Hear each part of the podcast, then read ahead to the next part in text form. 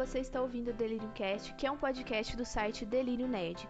Neste programa, nós buscamos expandir o conteúdo do site, trazendo outros assuntos sempre de uma maneira descontraída. Bom, espero que vocês gostem desse programa e não esqueçam de nos apoiar no apoia para que a gente continue trazendo episódios como este para vocês.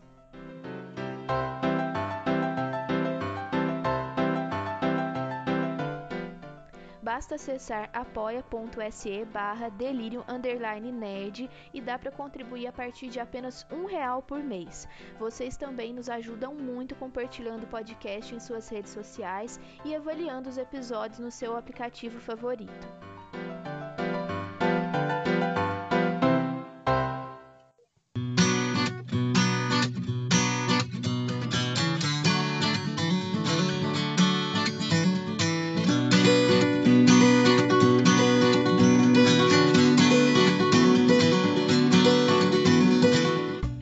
Ouvintes. Eu sou a Isabelle e no podcast de hoje a gente vai falar um pouquinho sobre a nossa relação pessoal com a música pop, que foi um dos gêneros musicais que a gente mais ouviu ao longo do ano passado. Então, é, foi um gênero onde teve várias estreias, vários lançamentos o ano passado de música pop. E também aconteceu essa epidemia do coronavírus e muitas pessoas tiveram que ficar em casa e, e deixaram de ter essa experiência de ir em shows, em festivais. Então, nossa relação também com o consumo musical mudou muito né, desde o ano passado. Então a gente vai falar um pouquinho aqui sobre o quanto que a música pop no geral traz um certo conforto para a gente, é um espaço de acolhimento. E a gente não vai falar só sobre os álbuns musicais, a, a intenção não é trazer críticas musicais desses álbuns, mas falar da nossa relação pessoal mesmo com o consumo da música pop. E hoje está aqui comigo a Clarissa e a Lívia Andrade que retorna aqui no podcast, né? Ela participou com a gente sobre o episódio de fandom e fanfics. Seja muito bem-vinda, Liv. Oi, Isabelle. Oi, gente. Um prazer estar aqui para falar de algo que eu amo e que faz parte da minha vida desde sempre. Oi, pessoal. Mais uma vez aqui. Eu acho que hoje o podcast vai ser bem legal, bem eh, divertido falar de algo que está tão presente na vida de todo mundo, né? Pela primeira vez, a gente tem um convidado especial aqui, que é um amigo meu de infância que me conhece há muito tempo. Eu pensei em trazer ele aqui porque a gente está sempre conversando sobre música, desde a nossa adolescência até agora. Então, ele me apresentou várias coisas boas de música, a gente está sempre conversando, e principalmente o ano passado a gente falou muito sobre música pop, a gente compartilhou é, lançamentos, artistas que a gente conheceu, e foi uma das inspirações para criar esse episódio aqui, através das nossas conversas. Eu tive essa ideia de falar um pouquinho mais e compartilhar com vocês um pouco da nossa experiência com a música pop, que é o Iomar Fagundes. Oi, pessoal, tudo bem? Eu tô com um pouco de vergonha, porque é a primeira vez que eu participo de um podcast, mas eu conheci a Isabelle já, como ela disse, faz muitos anos, desde nosso começo da nossa adolescência, e nós acompanhamos várias fases musicais um do outro. E a gente vai ter muita coisa para conversar hoje sobre música pop, música em geral, assim. Espero que vocês gostem. Bom, e além dessa inspiração que eu tive também através das conversas com esse meu amigo, eu pensei também em um artigo que eu li do Rob Sheffield, da Rolling Stone, que ele fala um pouquinho sobre como que a nossa relação com a música mudou desde o ano passado, né, por causa da pandemia, que a gente não conseguiu experimentar essa experiência coletiva, né, de ir em shows e, e vivenciar isso em lugares abertos.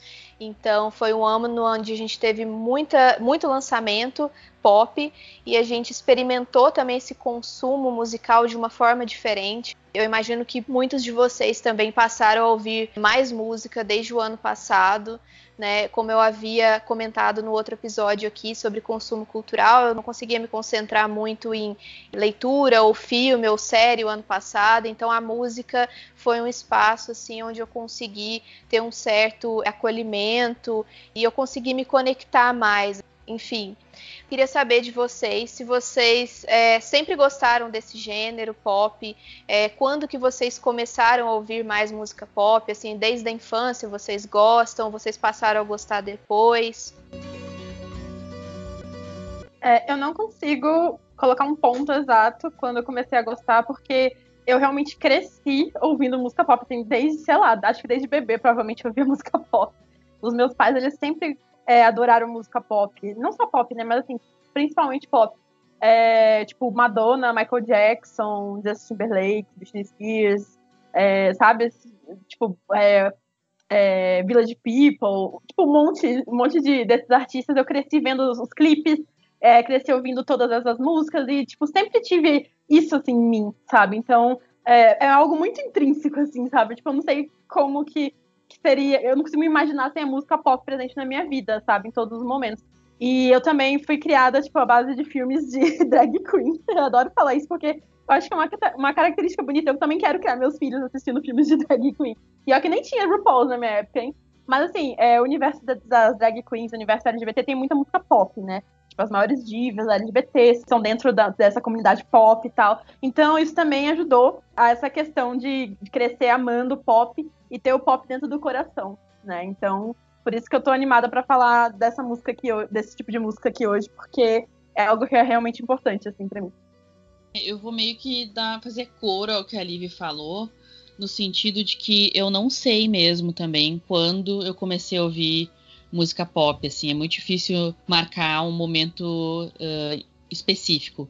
Mas eu posso dizer que provavelmente foi por influência das minhas irmãs, porque eu tenho duas irmãs mais velhas e elas me influenciaram praticamente em tudo relacionado à cultura em geral, né? Não só música, mas filmes, séries. Então tudo que elas faziam eu queria fazer também, sabe? Aquela coisa de irmã mais nova, de que tá sempre colada nas irmãs mais velhas, querendo imitar as irmãs.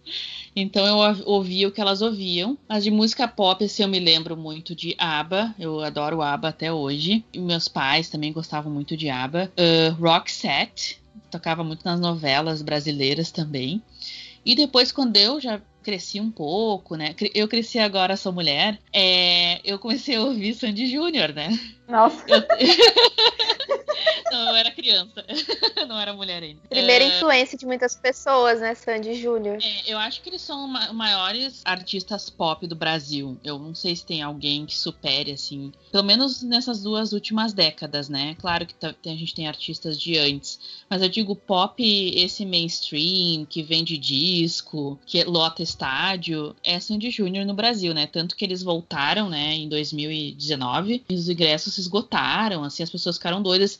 Eu não fiquei tão doida, viu? Eu olhei meio à distância, não dei muita bola. Aí quando chegou mais perto, a minha, minha outra irmã me perguntou se eu queria ir, a gente tentou ir, mas ia ser meio complicado pela situação toda, pelo transporte, também os ingressos estavam meio caros gente acabou desistindo. Mas a gente cogitou aí, porque foi um momento. Eles marcaram muito a nossa infância e início da adolescência, sabe? Eu comprava todos os discos, eu, eu gravava clipes na, no VHS. Então, para mim, pop na infância e na adolescência é muito Sandy Júnior, assim. Eu lembro do Backstreet Boys, da Britney Spears, desse pop dos anos 2000, mas eu nunca me interei tanto. Até as Spice Girls, que as minhas colegas todas gostavam, todas as meninas gostavam, né? Todo mundo gostava de Spice Girls, mas assim, as, as minhas amigas gostavam muito. Eu não conseguia me inteirar, porque eu acho que, como tinha coreografia, eu nunca fui muito de dançar quando eu era criança, assim.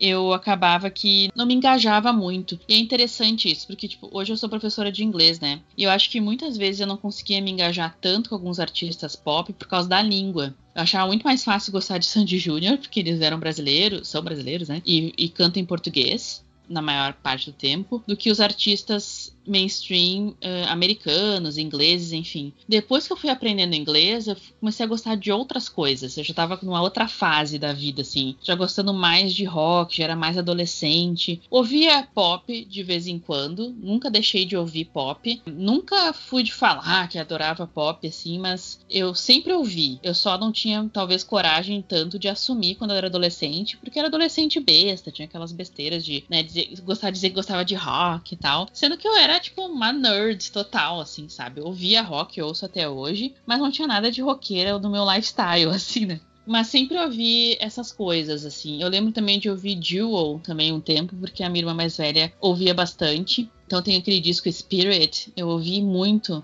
uma época, assim, porque era o disco que ela tinha lá à mão e a gente ouvia toda hora Shania Twain, que é, depois foi virando pop, né? E tudo isso por influência das minhas irmãs. Mas assim, eu mesma foi Sandy Júnior. Eu acho que não tem como não falar de Sandy Júnior. Não tem como falar do que é imortal que não morre no final. Ah, tô brincando. Continue aí, continue aí. Nossa, hoje tá, hein? Já começa a cantar as letras já. Eu assisti um vídeo da Carol Pinheiro e ela tava contando algumas histórias. Ela também é muito fã de Sandy Júnior, né? E ela também fica falando as coisas e ficava terminando as frases com a música de Sandy Júnior. É deve ser muito irritante para quem tá ouvindo. Desculpa aí, pessoal. Olha, gente, agora tem uma para contar, porque Sandy Júnior foram os meus artistas mais ouvidos do ano passado no Spotify. Olha Depois aí. eu vou depois eu vou contar melhor sobre isso. Mas, assim, em relação à música pop, a minha primeira lembrança de música pop na vida foi Sandy Júnior. Eu lembro que eu tinha quatro anos, que foi quando eles lançaram o álbum Pra Dançar com Você. Na época eu nem sabia o nome desse álbum e tal, mas eu lembro de a TV tá ligada e eles cantando a música Dance, Dance, Dance em algum programa de TV.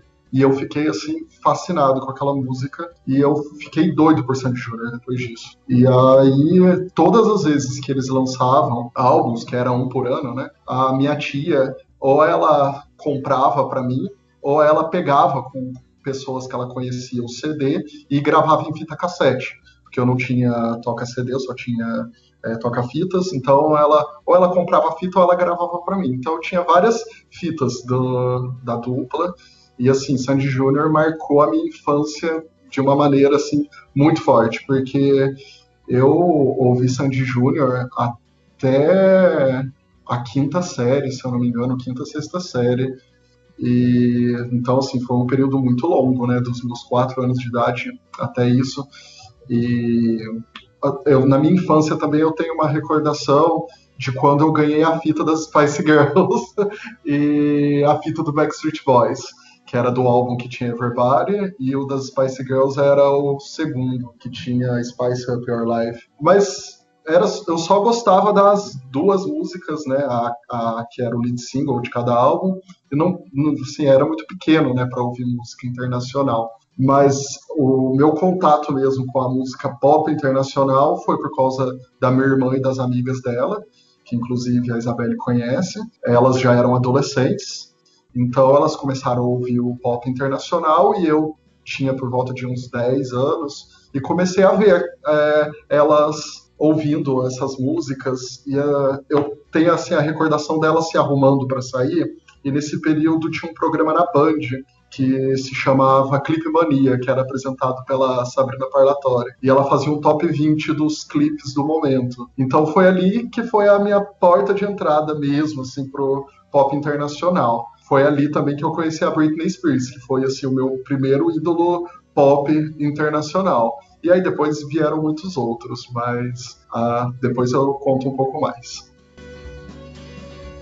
É, eu me identifico com isso que a Clarissa falou. Embora eu gostasse assim de música pop internacional quando eu era criança e tudo, mas eu não entendia nada, né, das letras. Tipo, eu não entendia inglês nem nada. A primeira memória que eu tenho com a música pop foi na formatura do meu pré, que agora o momento revelações, né? Que eu dancei no, numa apresentação no palco uma música da, das Spice Girls, Wanna Be.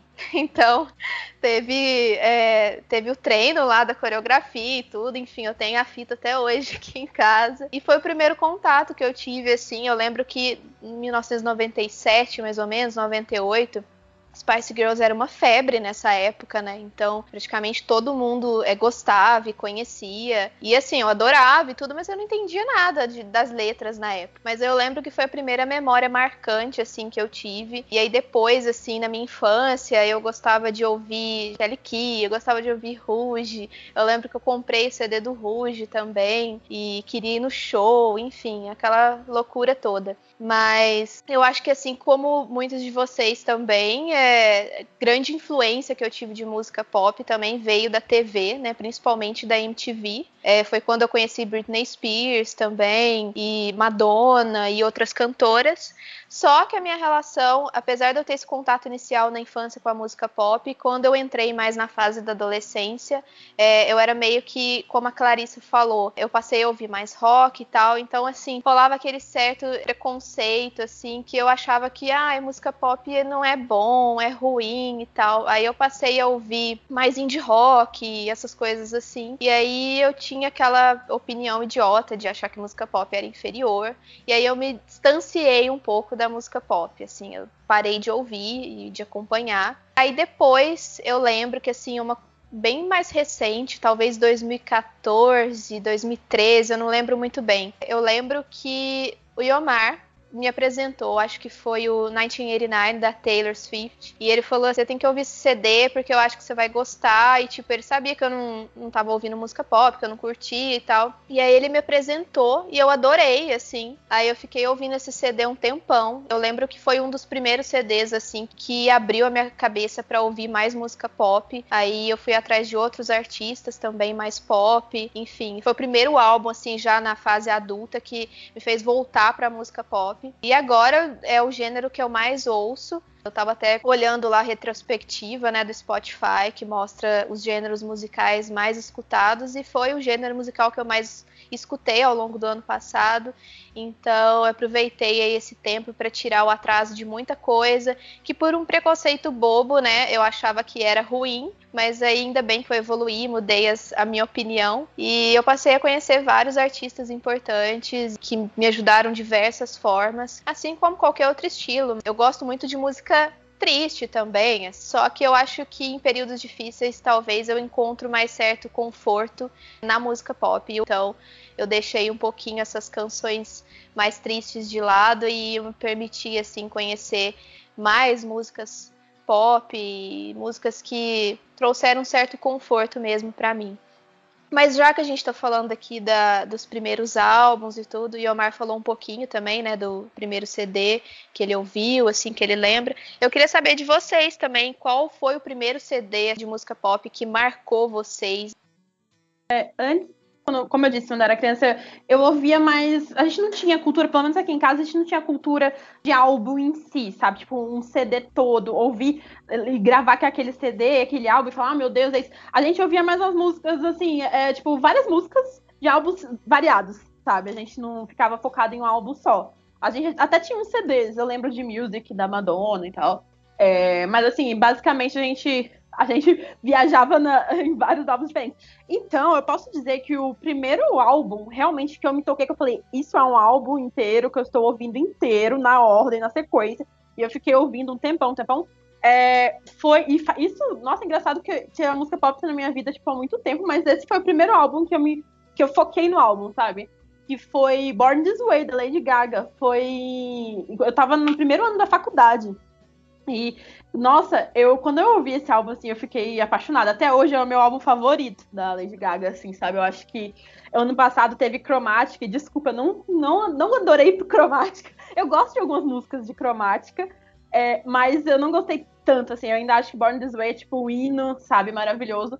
E, nossa, eu, eu lembro que eu ouvi as músicas, e, e assim, além de serem músicas boas para você dançar, para você curtir, assim, elas também têm umas letras poderosas, sabe? São letras que tocam você, assim. E isso é algo muito interessante que tem. É, tem que vocês falaram que tem gente que tem preconceito com música pop porque acha que é só é, para mexer a raba. Não, gente, tipo, é, tem uns que são sim, qual o problema? Às vezes é legal também, sabe? Você dançar, qual o problema?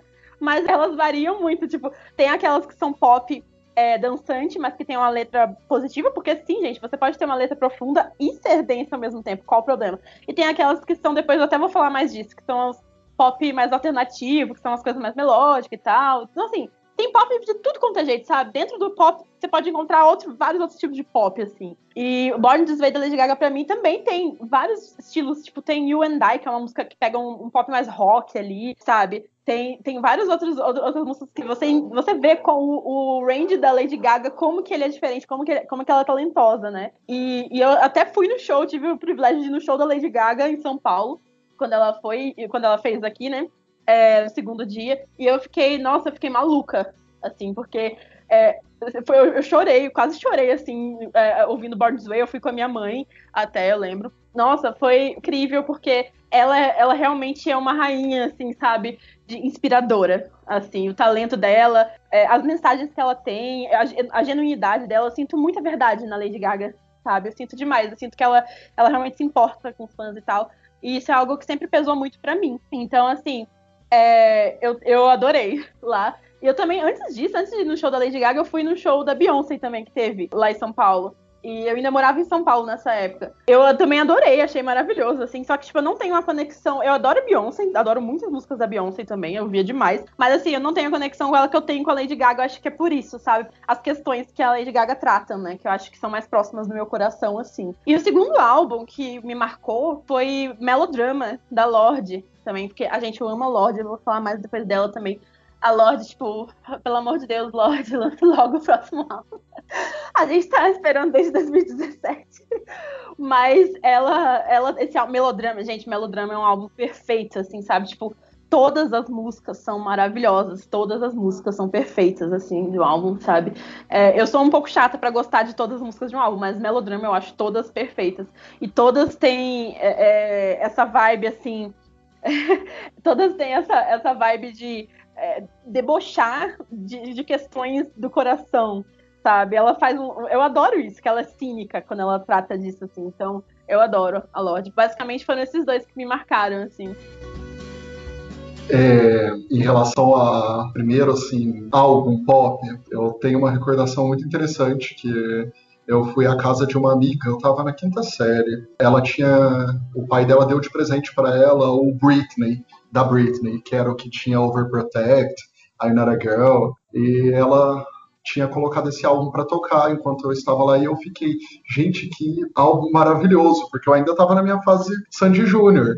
Aí ela falou, ah, é o novo álbum da Britney, meu pai me deu, e eu lembro que estava tocando Overprotect e eu fiquei assim, nossa, que música foda. E aí eu pedi o CD emprestado para ela e eu levei para casa e eu escutava esse álbum no meu quarto e assim eu trancava a porta e eu ficava dançando a Overprotect, tipo criança viada. Foi assim um álbum que me marcou muito. Tanto é que alguns anos atrás, quando eu colecionava álbuns ainda, é, eu ainda consegui esse álbum para colocar na minha coleção, porque ele me dava uma, uma, uma, lembrança muito boa da época e tal. E nessa época também eu comecei a gostar da Madonna. Foi o período que ela lançou American Life. E aí eu ouvia bastante a Britney e a Madonna. Só que aí eu também entrei naquela fase de adolescência é, de rock, metal, virei metaleiro. E aí fui ali, minha, no período da minha adolescência toda, transitando entre várias vertentes assim do, do rock. E a Belinha lembra disso. Nossa. Se vocês depois eu, eu vou dar para ela algumas fotos minhas para ela mostrar para vocês nessa época que são muito quem, engraçados. Quem nunca, né, gente? tipo, eu, até Moicano eu tive nesse período. Ai, que vergonha. Então, Descobertas. E, e é, teve um outro álbum, assim, antes de eu começar a ouvir rock, metal, que, assim, que me marcou muito, que foi uma coletânea da Roxette, que era do Girassol na capa, mas eu não, não, eu não lembro o nome dessa coletânea agora, mas foi uma coletânea que eles lançaram no meio dos anos 90, e uma amiga da minha irmã tinha, e eu lembro que passava um comercial na Globo, não sei se vocês lembram, que tinha uns comerciais de umas coletâneas da Som Livre, Festa Pronta, é, Love You, anos 80, e eu não lembro se era nos anos 80 ou Love You, que no comercial é, tocava It Must Have Been Loved. E eu ouvi aquela música e falei, gente, é a cantora que a Renata tem o CD. Aí eu comentei com ela, ela falou, ah, eu tenho. Aí eu pedi emprestado. E aí eu comecei a ouvir muito a Roxette. E eu ouvi assim por um longo período até eu entrar nessa fase de rock e tal. E depois eu voltei a ouvir Roxette uns anos atrás e não parei mais novamente. É, essas músicas assim que me trazem é, recordações assim da minha infância, começo de adolescência, eu sempre acabo, sabe, voltando a ouvir. E aí você estava falando também em relação a show. É, o meu primeiro show internacional foi o show da Madonna em 2008, a Stick and Switch. E foi assim uma loucura, porque eu era menor de idade, tava rolando uma promoção da TAM, e aí comentaram comigo, falaram, nossa, você gosta tanto da Madonna, você tá sabendo da promoção da TAM? Tem que se inscrever, tem que responder questionário, tem um joguinho diário que tem que achar os docinhos, fazer vídeo, frase, tinha que fazer um monte de coisa. E aí eu cadastrei um amigo meu de São Paulo, que era maior de idade, e porque quem vencesse levava um acompanhante. Então fiz o cadastro no nome dele, combinei com ele, e aí eu fiz o cadastro no nome dele e ele falou: Ó, você faz tudo, se ganhar, a gente, se você ganhar, a gente vai, né? E aí eu lembro que eu fiz o cadastro no nome dele e o Lucas, que é um dos meus melhores amigos, fez no nome da Lívia, porque ela era maior de idade e ele não. E, e tinha que ficar votando também para poder ganhar pontos. E aí o Lucas, todos os dias ele chegava da escola, desconectava a internet, conectava de novo e ficava votando, porque só podia, é, porque trocava o IP, né, quando desconectava e conectava novamente. Então ele votava, desconectava, conectava de novo, trocava o IP, votava, e ele ficava fazendo isso a tarde inteira, votando nos nossos negócios para a gente poder vencer. E aí a gente venceu e nós conseguimos ir ao show da Madonna na promoção com tudo pago. Inclusive eu conheci a Sandy no camarote do show. E foi assim, na hora que eu vi a Sandy eu tive um surto. Gente, aí... várias experiências desse show. Não, esse, esse show da Madonna foi assim uma coisa louquíssima, porque eu um lembro delírio que... coletivo. Não, foi, porque assim, eu tava no terceiro colegial, a gente tava no final do ano, tinha acabado as aulas, eu trabalhava na época, e aí eu falei pro meu chefe que eu tinha conseguido o ingresso pro show e tal, e que eu ia precisar faltar. E aí ele deixou faltar, Aí eu lembro que eu não trabalhei nem sábado nem domingo para poder ir ao show, que eu fui na sexta noite para São Paulo. E aí foi uma loucura, porque assim, eu cheguei em São Paulo, meus amigos de lá eram tudo doido, fui acompanhando eles em um monte de festas, eu era menor de idade, tava com RG falso para conseguir entrar nos lugares com eles, foi uma loucura. Mas assim, o show em si, quando eu cheguei lá no, no show da Madonna, foi assim uma realização imensa, porque os vencedores ficavam num camarote especial, tinha um monte de coisas, tinha artistas dentro do camarote. E assim, do nada entrou a Sandy lá. E na hora que eu vi a Sandy, eu surtei, assim, e eu fui correndo para cima dela, assim, e todo mundo que tava no camarote foi correndo pro lado dela. E aí ela assim agiu na maior naturalidade, cumprimentou o pessoal, o pessoal começou a pedir para tirar foto, ela começou a tirar foto com os outros, só que assim o povo não saía de cima dela. E aí chamaram os seguranças e pediram para tirá-la e colocar numa área reservada. Eu lembro até que a Luana Piovani tava lá. E aí eu fui pedir para tirar uma foto com ela e ela me mandou tomar naquele lugar. E graças a Sandy eu consegui assim um, uma coisa muito legal nesse show, porque a gente tava no camarote. E aí é, eu falei com a produtora que tava lá e que ela estava organizando, vendo se não, tava, não tinha nada errado. Eu falei, moça, por favor, fala com a Sandy, fala com a Noeli, deixa eu tirar uma foto com a Sandy. Tipo, eu sou muito fã da Sandy é, desde criança e eu queria muito tirar uma foto com ela. E aí ela falou: olha, eu vou ver o que, que eu faço é, fica aqui você e o seu amigo, o Lucas estava do meu lado, falou, fica aqui no, aqui no canto, que eu vou lá falar para ver se eu consigo e tal. Aí a gente ficou esperando, quando ela voltou, ela falou, vamos ali atrás. Aí tinha mais umas outras pessoas que queriam tirar foto com a Sandy, eu acho que umas cinco pessoas que foram também. E ela falou assim, olha, gente, eu tenho uma notícia para vocês triste. A Sandy não vai poder tirar foto com vocês, mas em compensação, eu tenho ingresso para pista premium pro show. um para cada um. Desce porque o show vai começar daqui 15 minutos minutos. Nossa, na hora que ela entregou o ingresso, assim, a gente desceu tudo correndo, desesperado. E aí a gente conseguiu ver o show na, na pista premium, do lado da, da passarela. A gente ficou assim, super perto da Madonna e foi assim uma experiência inesquecível. Foi um dos melhores dias da minha vida. Não, depois dessa história insuperável, né, do Yomar. Não tem como superar esse show. Mas nem eu sabia dessa história, Omar. Enfim, e o que mais louco é que foi o primeiro show que você foi, né? E aconteceu tudo isso, assim. Mas você tem fotos da. Você chegou a tirar fotos lá do show? Sim, eu tenho várias fotos, tenho até no YouTube, eu posto os vídeos, eu, na época eu descarreguei tudo no YouTube, os vídeos que eu fiz do show e tal. É, uma, uma outra coisa também que assim, que no dia do show, é, eu tava lá na casa do, do meu amigo, eu esqueci o bairro que ele mora agora, nossa, não lembro. Mas enfim, a gente pegou o ônibus que a gente precisava ir lá pro Itaim Bibi porque lá estava rolando o evento para receber os, os, ganhadores da promoção. E aí era um galpão, todo decorado com o tema do show da Madonna. E aí estava rolando um coquetel, as pessoas iam ficar ali até um horário. Quem chegasse ali é, apresentava né, o, o cartão de, que, que, eles entregaram uns dias antes para os vencedores, tinha que retirar num lugar, que era um cartão e uma camiseta do show. E aí rolou um coquetel e depois as vans levaram todas as pessoas que estavam ali pro show, lá pro Morumbi. Só que até a gente chegar ali no Itaim Bibi, na hora que a gente pegou o ônibus é, e descemos lá num ponto, veio uma chuva, mas uma chuva mas uma chuva tão forte que mesmo eu e o Rodrigo estando embaixo ali do, do ponto que era coberto, nós ficamos assim encharcados, com assim a roupa grudada no corpo de tão forte e cai uns raios ali naquela região e eu assim, eu pensando, Rodrigo, eu não acredito que eu vou morrer e eu não vou ver o show da Madonna. Eu não tô acreditando que tá acontecendo isso.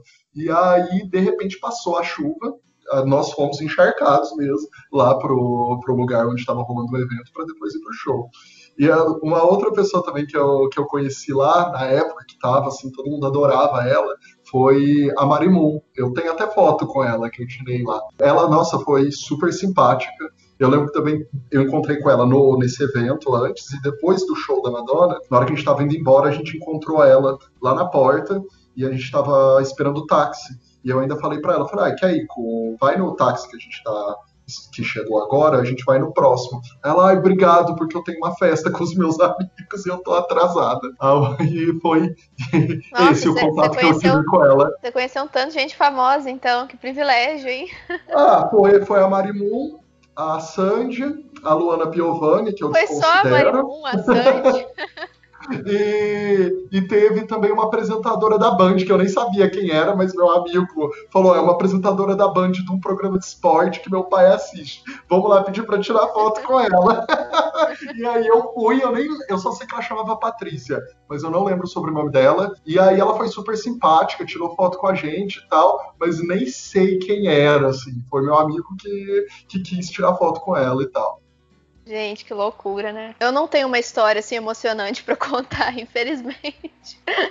Eu também não tenho nenhuma história, assim. Aliás, eu tava pensando, estamos falando de show, né? Eu nunca fui num show pop, nos shows internacionais, pelo menos, que eu fui. Foram todos de banda, assim, que são consideradas banda de rock mesmo. Uh, acho que foi um pouco por falta de oportunidade, assim, porque esses shows grandes de, de pop tipo Madonna mesmo, sempre em São Paulo, né? E, e aí é meio longe para mim, assim, eu fico sempre reticente de ir em São Paulo. E quando era adolescente era mais difícil ainda, né? Então eu só fui em shows aqui em Porto Alegre. O Ed Sheeran veio em 2018 ou 19 e eu não fui, me arrependi, porque agora com a pandemia vai saber, né, quando ele vai poder fazer show de novo. E eu queria ter ido nesse show, que é um cantor synth pop famoso agora, mas não tem histórias com famosos, assim. Queria ter conhecido a Sandy, todas essas pessoas, não conheci ninguém.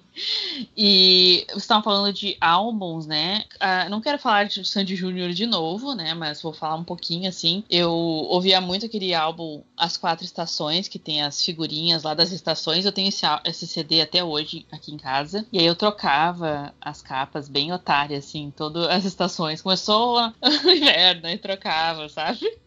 Inclusive, minhas amigas pegavam um CD para trocar. Ai, olha, já, já mudou a estação, vamos lá trocar o CD.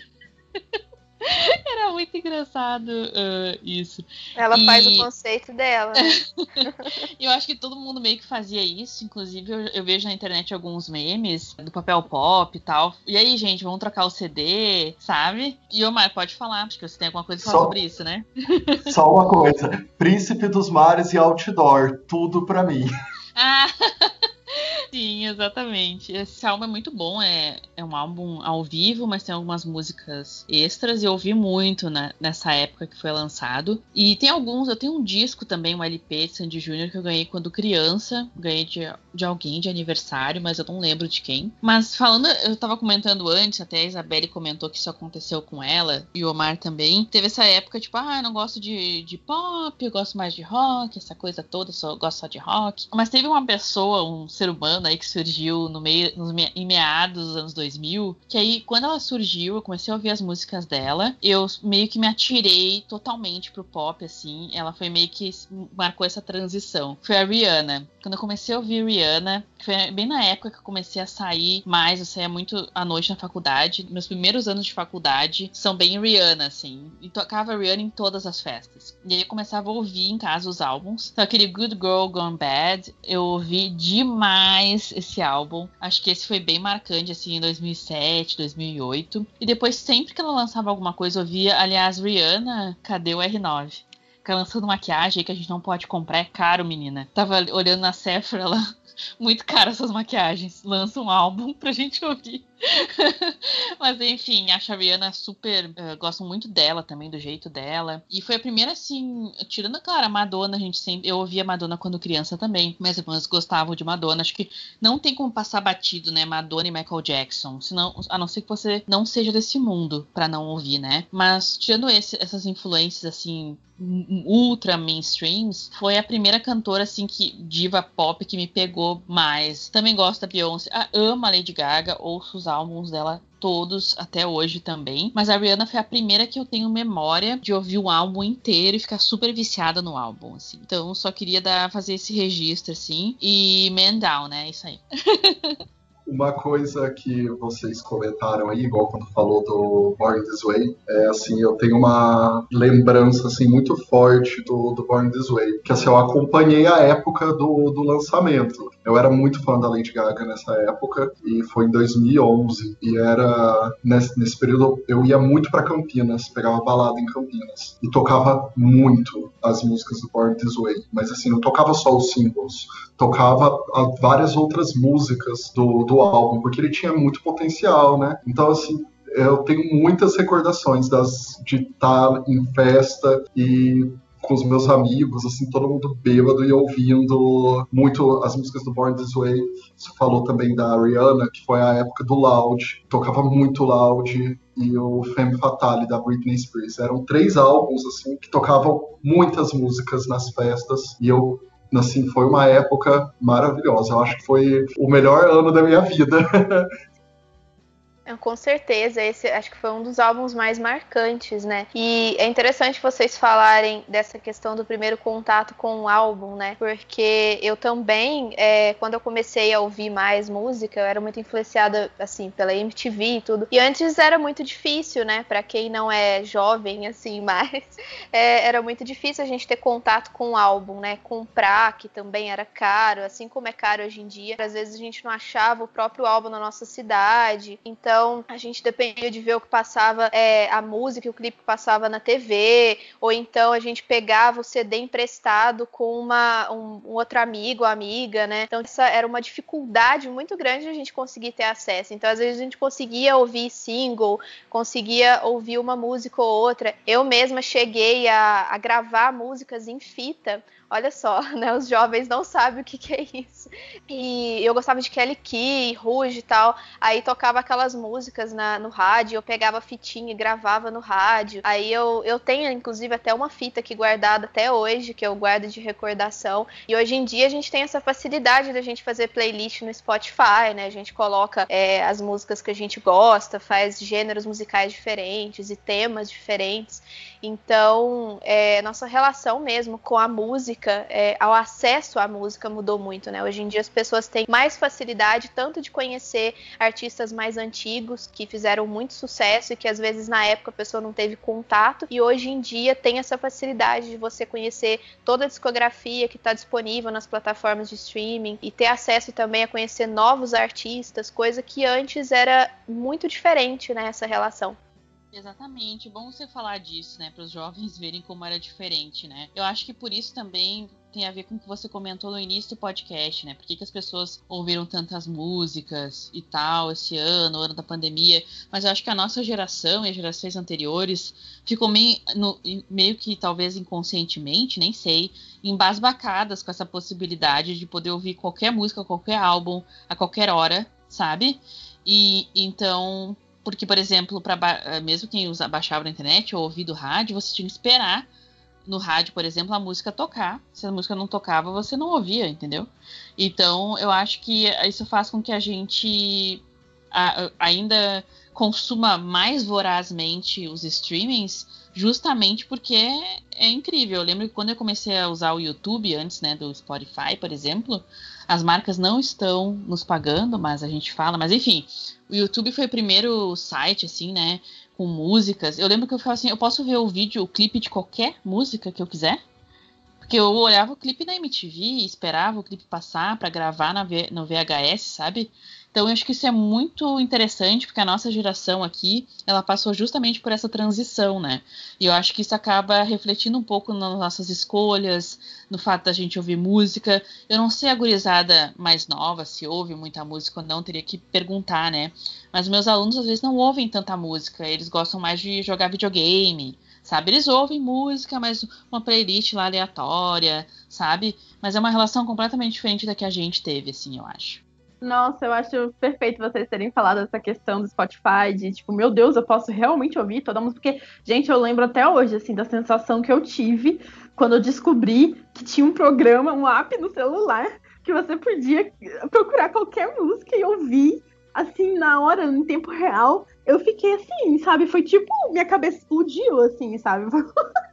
Porque antes era aquele rolê todo pra colocar música no celular. Eu sempre gostei muito de ter música no celular ou música em MP3, vocês lembram? Aquele MP3zinho assim, pequenininho, bem pequitinho assim que tinha, né? Nossa, mano, eu, a gente tinha que baixar, às vezes baixava música é, aí baixava errada, não era versão, aí não tinha outra versão, porque tinha direitos autorais, aí dava para fazer isso, aí, aí, aí tinha que transferir, aí transferia para o cabo, transferia para o celular, mas antes tinha que passar, tinha que ver se não era spam, se não ia dar erro. Mano, era um rolê enorme. Então, quando chegou o Spotify, você simplesmente digita o nome da, da música e clica play e toca, eu fiquei, meu Deus, eu lembro que até quando é, eu descobri lá o Spotify, acho que foi em 2016 que eu descobri o Spotify, assim. É, eu cheguei pra minha mãe e falei, mãe, fala qualquer música aí, vamos brincar, fala uma música, eu vou procurar aqui e dou play.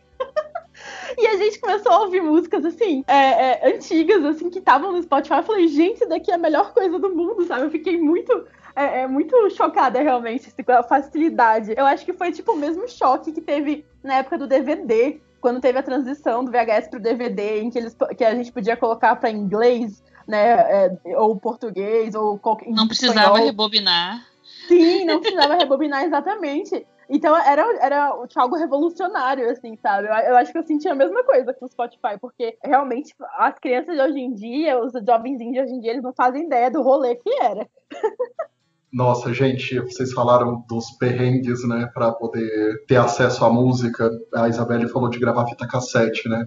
Eu também gravei muita fita cassete de rádio e aí ficava aquele horror, né? Porque tava gravando a música, quando vê saía o locutor falando alguma coisa no fundo, tipo, ah, essa é a nova música da fulana, Nossa, essa música raiva. marcou a época. E quando, às vezes, eu lembro lá em Guaxupé, que era a Rádio Cidade, aí tava tocando a música, quando ele gritava, Cidade! Nossa, que ódio de quando gravava. Aí terminava de gravar Tragava a música. todo o rolê. Sim, quando ele cortava a música no final, tava acabando, ele abaixava o volume da música, começava a falar por cima.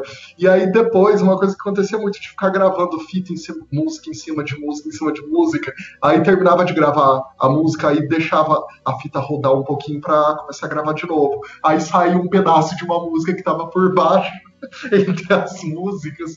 Gente, mas olha, e depois a época dos downloads, porque quem não pegou vírus, sabe, baixando música no Casa A, no Emule, quem nunca fodeu o computador com vírus, olha.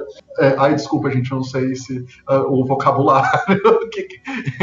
e então, assim, é, e fora a internet, né, que era muito lenta, era uma luta para poder baixar música, né, nos anos 2000. Demorava, demorava, pelo menos lá em Guaxupé demorava muito. Então, às vezes, o que acontecia era da gente trocar um com o outro o material antes da gente começar a ter acesso a download tinha uma loja em Guaxupé que a gente levava a listinha, assim, anotada numa folha de caderno, com o nome das músicas. E aí eu lembro que era 10 reais na época. Imagina, 10 reais em 2002, 2003, para eles gravarem um CD. E aí cabia geralmente assim: a gente fazia uma lista de 20 músicas, eles colocavam o que dava. E aí eu lembro de eu ir levar e colocar, assim, o, o primeiro CD que eu pedi para gravar em loja, porque eu queria muito a música Don't Speak do No Doubt. E eu lembro que era a primeira música da minha lista. E foi isso, assim, sabe? Muitos perrengues. E a questão do Spotify, realmente, eu lembro também que quando eu descobri, foi uma coisa maravilhosa. Foi essa sensação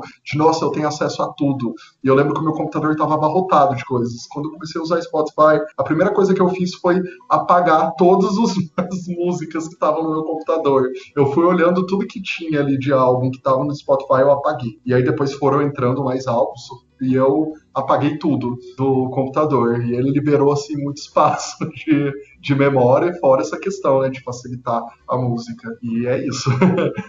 Nossa, assim, você falou dessa questão de memória. Eu lembro até que os celulares, eles não tinham muito, muita memória, né? Então, às vezes, às vezes a gente tinha, tipo, 30 músicas e achava que tinha muita. Meu Deus, eu tenho 30 músicas. Uau, muitas músicas. Hoje em dia a gente tem, tipo, mil, dois mil, três mil músicas no Spotify. A gente acha pouco ainda, né? Então tem essa questão. Uma coisa que eu lembrei de comentar, porque tinha muito essa questão de guardar o CD, porque a gente precisava do CD antigamente. Pessoas ainda mais antigas precisavam dos LPs e tal. Então, assim, eu acho isso muito legal. Hoje em dia, só compra CD, LP, álbum mesmo, físico, quem quer colecionar, né? Porque hoje não tem mais essa necessidade. Eu tava pensando nisso esses dias, porque é, eu sou ARMY, né? Eu sou muito fã do BTS, então eu comprei os álbuns deles, até coloquei nos meus stories. Eu, eu sempre compro os álbuns deles que eles lançam. Mas eu compro só pra poder deixar na minha prateleira de item de colecionador mesmo, sabe? E eu tava até, eu tava vendo, tipo, vem tanta coisa no álbum, sabe? Vem álbum, vem figurinha, vem card, vem 20 mil coisas assim, e a coisa que menos importa é o CD. Porque eu já ouvi o álbum inteiro no Spotify. Então, assim, isso é muito engraçado, sabe? Tipo, você não liga pro CD mais, você só, você só tá querendo realmente é, é, ter as coisinhas ali dos seus ídolos pertinho no seu coração, assim, fisicamente. Mas realmente o CD, hoje em dia, ele é Até porque eu nem sei onde colocar o CD no notebook, que nem tem, acho, espaço para colocar CD, sabe? Tipo, nem sei onde eu tocaria. Mas, assim, é, eu acho isso também muito interessante, como que as coisas mudam rápido, né? Porque a gente não faz tanto tempo, não, que a gente tá falando, sabe? Então é, é bizarro, como que tudo muda assim, ó, rapidinho. Só uma coisa, vocês lembram dos DVDs de 99 clipes para recordar? Agora não, não tô lembrando. Ah, é que tinha em camelôs um, esses DVDs que era 99 clipes para recordar, e aí geralmente era uma seleção de clipes dos anos 80 e 90, de músicas que bombaram, que vinha, e assim, imagina, 99 clipes num DVD o YouTube nem existia ainda. Então aquilo ali era um tesouro assim para quem comprava porque tinha muitos clipes e colocava aquilo ali para rodar e era horas né, de, de clipes e é, eu lembro que na casa da Ingrid, amiga minha, tinha o pai dela tinha um DVD desse e com esse DVD eu conheci Cyndi Lauper, por exemplo, Smiths, Aha e vários outros artistas assim que depois eu me tornei fã. Olha só, eu não sabia desse, desses DVDs, eu acho que eu não peguei essa fase, não. O que eu vi, assim, mais era, era mais influenciado mesmo por rádio e na época pela MTV, né? Mas já que a gente falou um pouquinho da nossa relação ali na, com a música pop, ali, como a gente começou a ter mais contato, né, com, os, com as fitas, com os DVDs, toda essa revolução que aconteceu na indústria, né, na forma como a gente consome música, é, eu queria que a gente falasse um pouquinho agora dos artistas que a gente mais ouviu ao longo do ano passado, né? Artistas é, antigos, artistas novos.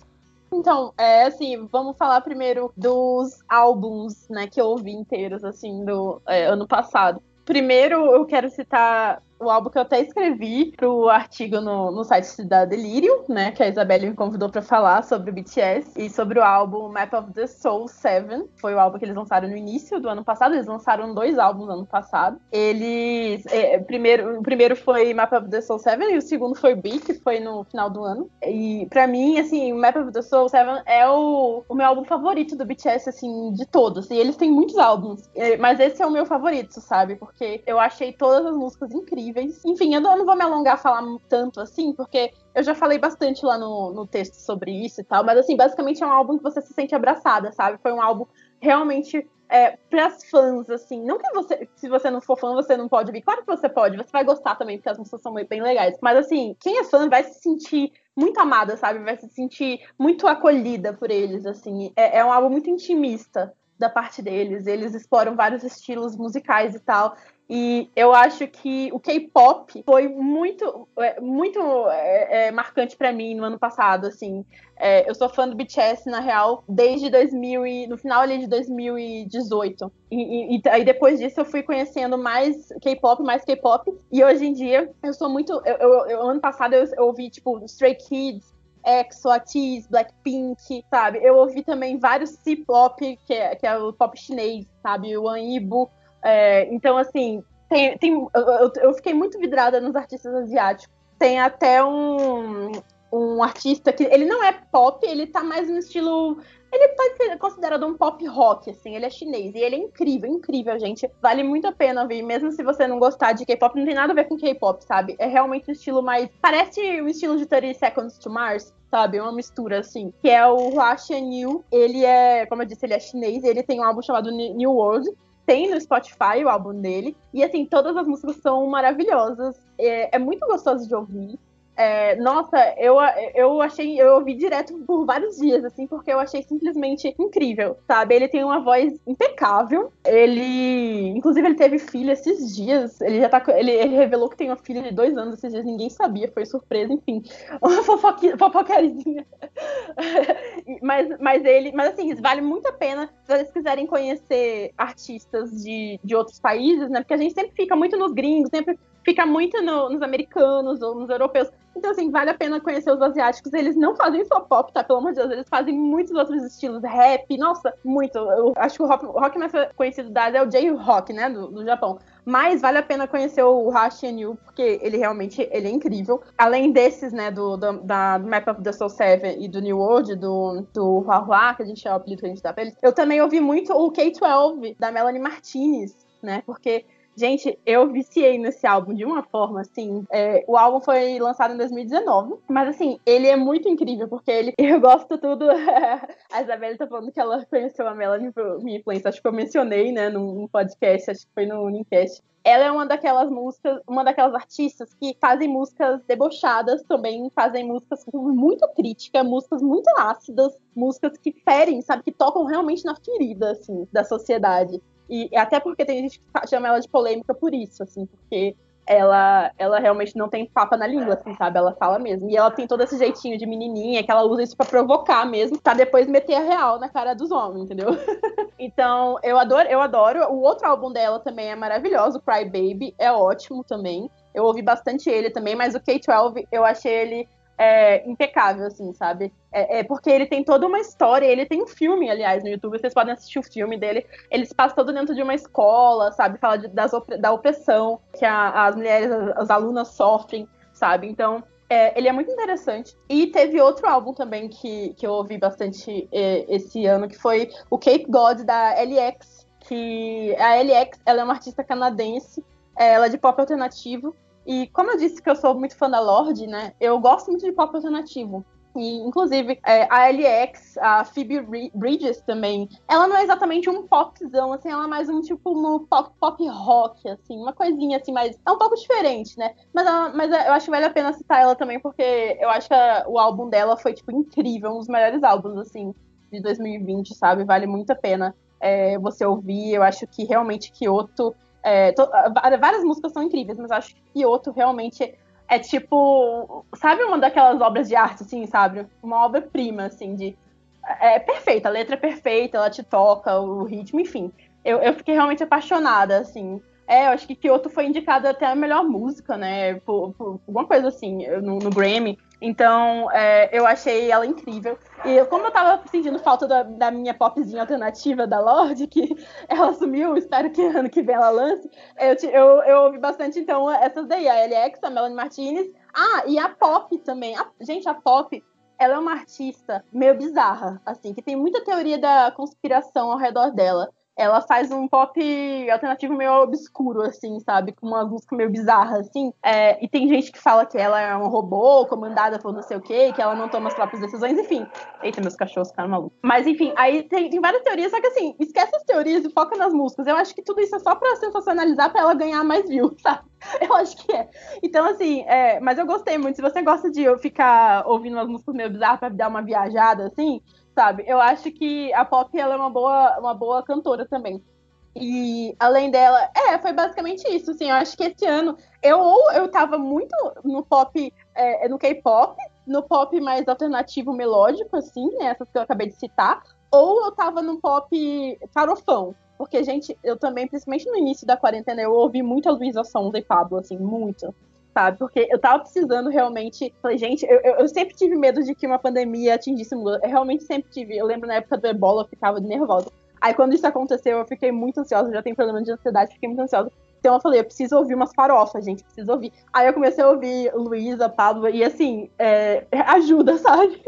a tirar sua cabeça dessas coisas. Então, é, é, por isso que eu falei, é muito bom você ter aquelas músicas para você viajar, ficar de boas e, e, prestar atenção na letra, se emocionar. Mas também é bom pra você ter aquelas músicas pra mexer raba pra ouvir quando você tá bêbada, sabe? É, enfim, foi, meu, meu 2020 foi uma mistureba, assim, de, de vários tipos de pop diferentes. Bom, eu não ouço tanto pop alternativo como a Liv. A Liv é minha referência também de pop alternativo. Eu ouço até hoje mais bem mais pop mainstream, americano, inglês, né, e tal. Mas esse ano foi bem engraçado, assim, porque eu entrei muito de cabeça no pop, inclusive eu e a Isabelle, a gente conversou muito sobre isso ao longo do ano. Eu não quero falar tanto, porque provavelmente a Belly vai falar mais, assim, do, do que eu sobre esses artistas, né? Mas eu ouvi bastante do Alipa, que lançou o disco novo, eu ouço a Dua Lipa desde que ela lançou o primeiro álbum, assim. Eu fiquei muito impressionada com ela desde que ela lançou, assim, sempre achei ela, além de ser muito bonita e tal, né? Eu gosto, eu acho que ela faz músicas muito legais, muito diferentes das outras músicas pop, assim, de outras cantoras. Acho que ela tem o jeito dela de fazer. Então eu gosto muito do primeiro disco e aí tava muito ansiosa para esse segundo disco, então eu vi direto esse ano. Claro, Harry Styles, né? A gente sempre fala do Harry, mas fazer o quê, né? A gente ama esse homem. E eu não ouvia nem Harry Styles, nem One Direction antes de 2020. Eu já tinha ouvido, ouvido algumas músicas do Harry antes de 2020 e achava as músicas muito boas, principalmente Sign of the Times, do primeiro disco dele, né, que é Harry Styles. Mas assim, conhecia muito por cima, achava as músicas boas, mas não dava muita atenção. Aí esse ano ele lançou o Fine Line e aí eu, nossa, eu gostei muito desse álbum. Eu comecei a ouvir mais pro meio, mais pro mês de maio ali, e ouvi muito, tanto que ele foi o artista mais ouvido, né, lá no Spotify, mas por causa do Harry, eu comecei a ouvir One Direction também. Eu pensei, assim, ah, vou conhecer o One Direction melhor. Claro que eu já conhecia, né? É impossível ter passado pelo One Direction sem conhecer. Mas eu lembro de muito assim como professora e tal, e tocar umas músicas nas aulas que os alunos pediam, lá quando o One Direction ainda existia, né? Mas aí eu comecei a dar atenção e gostei muito, gosto muito dos dois, dois últimos álbuns, né? O Four e o Made in the AM. Esse para mim é o melhor álbum do One Direction e eu ouvi direto esse álbum demais, assim. Ah, e também ouvi bastante o Niall Horan, né? Niall Horan é um outro One Direction aí, que eu ouvi bastante esse ano. E eu não conhecia as músicas solo dele. Conheci em 2020 e esse ano não, ano passado já, né? E gostei muito do estilo dele, é um estilo mais folk, assim, mais um pouco diferente do que o Harry faz. O legal do One Direction é que cada um faz uma coisa hoje em dia, então tem para todos os gostos, assim, né? Mas as minhas indicações de artistas novos, assim, eu vou tentar fugir um pouco também desse mainstream uh, inglês, né? Americano, inglês, etc. Então eu vou indicar uma, na verdade, uma cantora que eu conheci através do meu grupo de pesquisa. No meu grupo de pesquisa tem várias uh, professoras de alemão. Daí elas me apresentaram uma cantora chamada Namika. A Namika é uma cantora alemã de descendência marroquina. E ela tem umas músicas muito legais. Ela tem uma música que eu gosto bastante, que é a música mistura francês com alemão. Se chama Je ne parle pas français. Aí ela começa a cantar, o refrão é todo em francês. Aí daqui a pouco ela canta em alemão. É bem legal a música, é bem divertida. E também.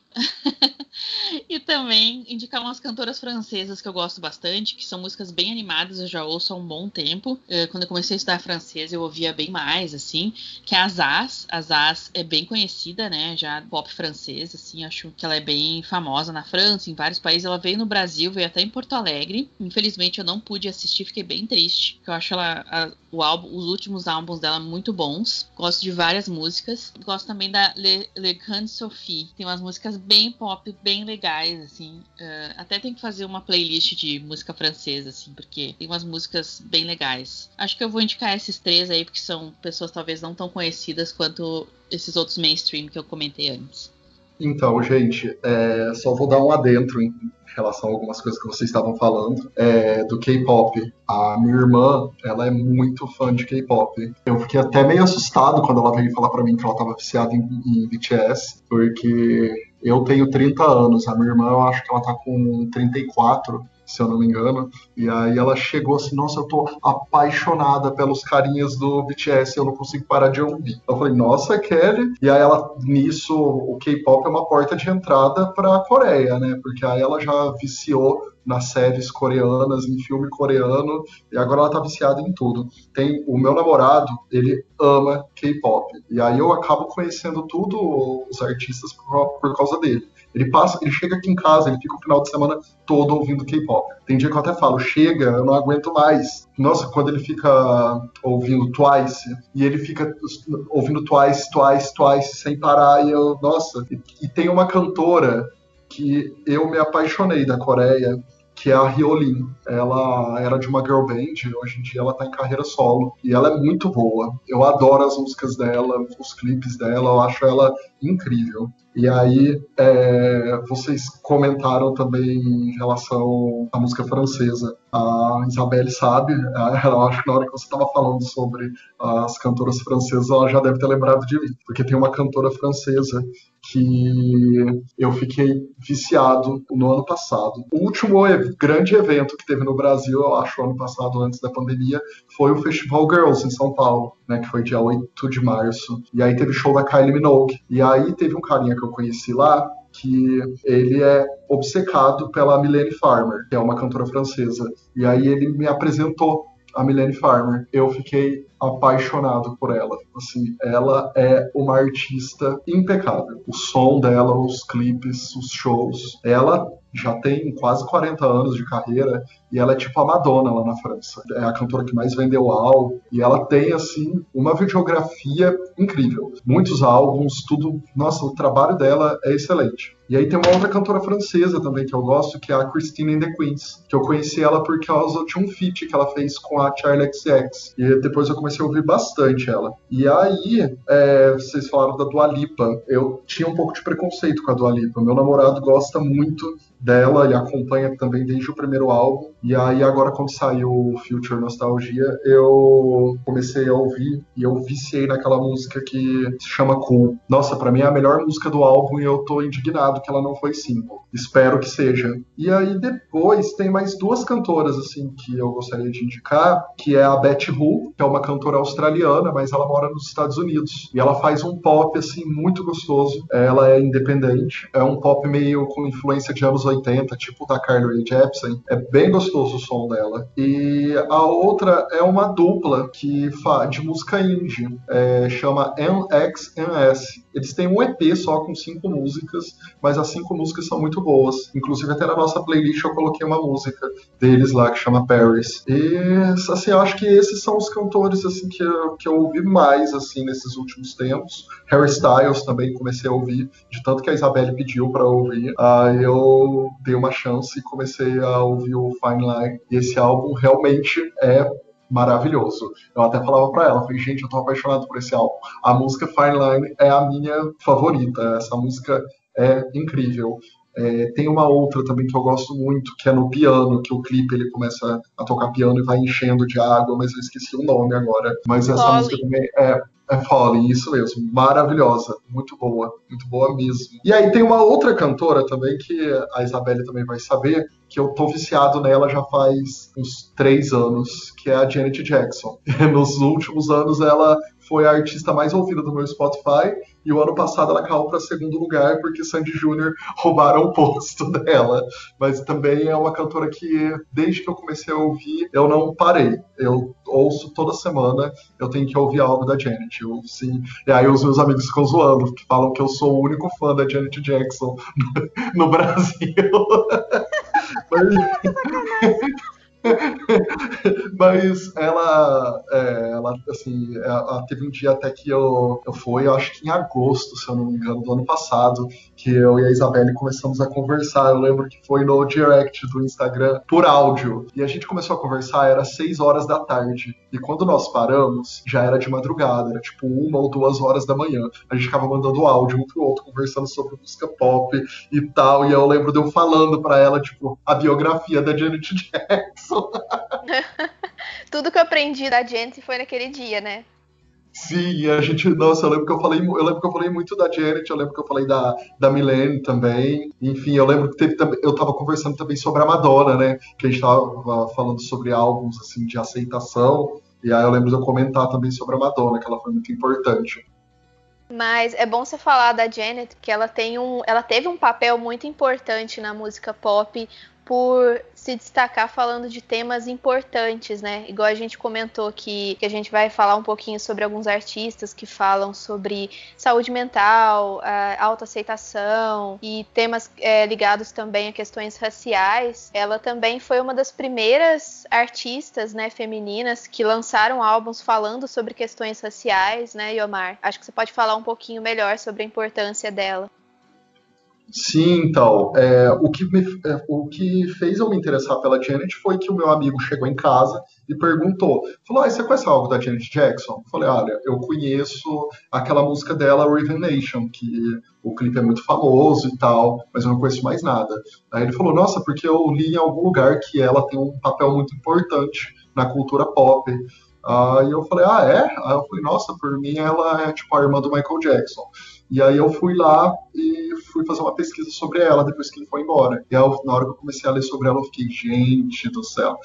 Tipo, ela tem três álbuns na lista dos, dos melhores álbuns de todos os tempos. Ela é recordista em singles. Ela tem mais number ones do que o Michael Jackson nos Estados Unidos. Ela teve, assim, um impacto muito forte. É, ela não, não, é uma cantora que ela fez sucesso, por exemplo, no Brasil. Ela fez muito sucesso nos Estados Unidos, na Inglaterra e na Ásia também. Ela fez muito sucesso na, na China, no Japão, e ela, isso que a Isabelle falou, ela abordou é, questões raciais, segregação nos Estados Unidos, discriminação que o pessoal sofre lá, e quando ela lançou o Raven Nation, ela abordou tudo nesse álbum, foi em 1989. O álbum fala sobre um ataque é, que aconteceu numa escola, é, a questão da violência policial, a importância da educação para poder tirar a pessoa da, da pobreza, que a pessoa, assim, a questão de estudar para poder é, mudar a realidade dela. Esse álbum, assim, ele foi muito importante é, na, assim, na cultura americana e principalmente, assim,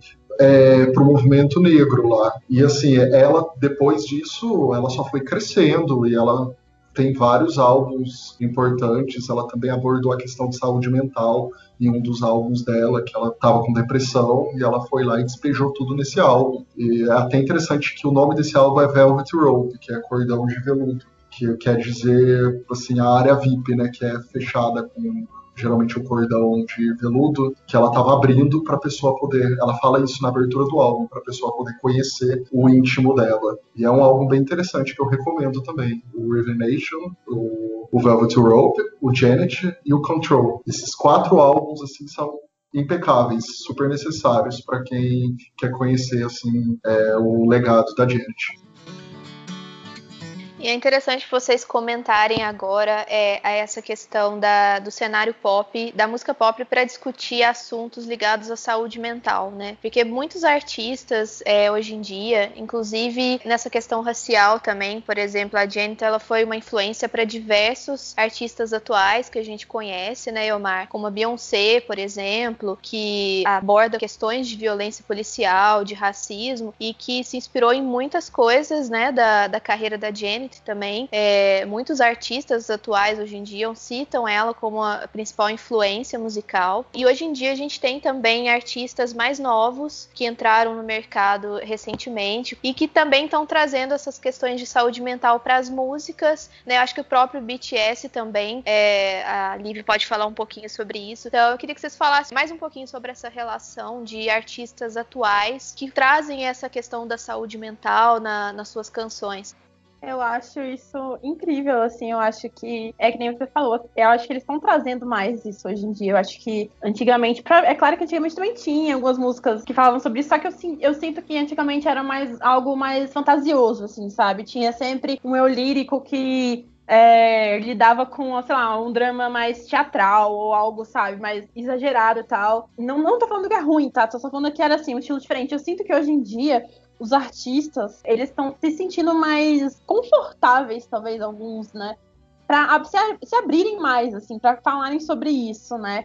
E porque todo. Porque a gente tá conversando mais sobre saúde mental, né? A gente tá conversando muito mais, assim. É, é muito fácil você conversar com uma pessoa mais velha, uma pessoa que tem mais de, sei lá, mais de 40 anos, mais de 50 anos. E eles vão falar que não falavam disso muito na época deles, eles nem sabiam é, direito o, o, que, quais eram os transtornos, sabe? Ninguém comentava isso, achava que psiquiatra era coisa de doido, sabe? É, e hoje em dia a gente tá tendo muito mais esse debate, essa, essa discussão. Então eu acho que isso tá se refletindo muito nas músicas, né? Eles estão se sentindo. Eles, eles, os artistas estão percebendo que eles não precisam só falar de glamour e de coisas alegres e bonitas, né? Eles podem falar é, da parte íntima ali, né? Porque é, os fãs estão ali para ouvir, né? E os fãs vão apoiar. Quer dizer, a gente espera, né? Como a gente já discutiu no outro aquele podcast sobre o fandom, às vezes os fãs não apoiam, mas assim, a maioria apoia, né? Então, o BTS, realmente, eu vou citar aqui ele, né? É, é, eles, os, os, sete meninos, meus lindos, meus anjinhos, a gente sempre chama de anjinho, porque eles realmente, eles tratam principalmente essa questão de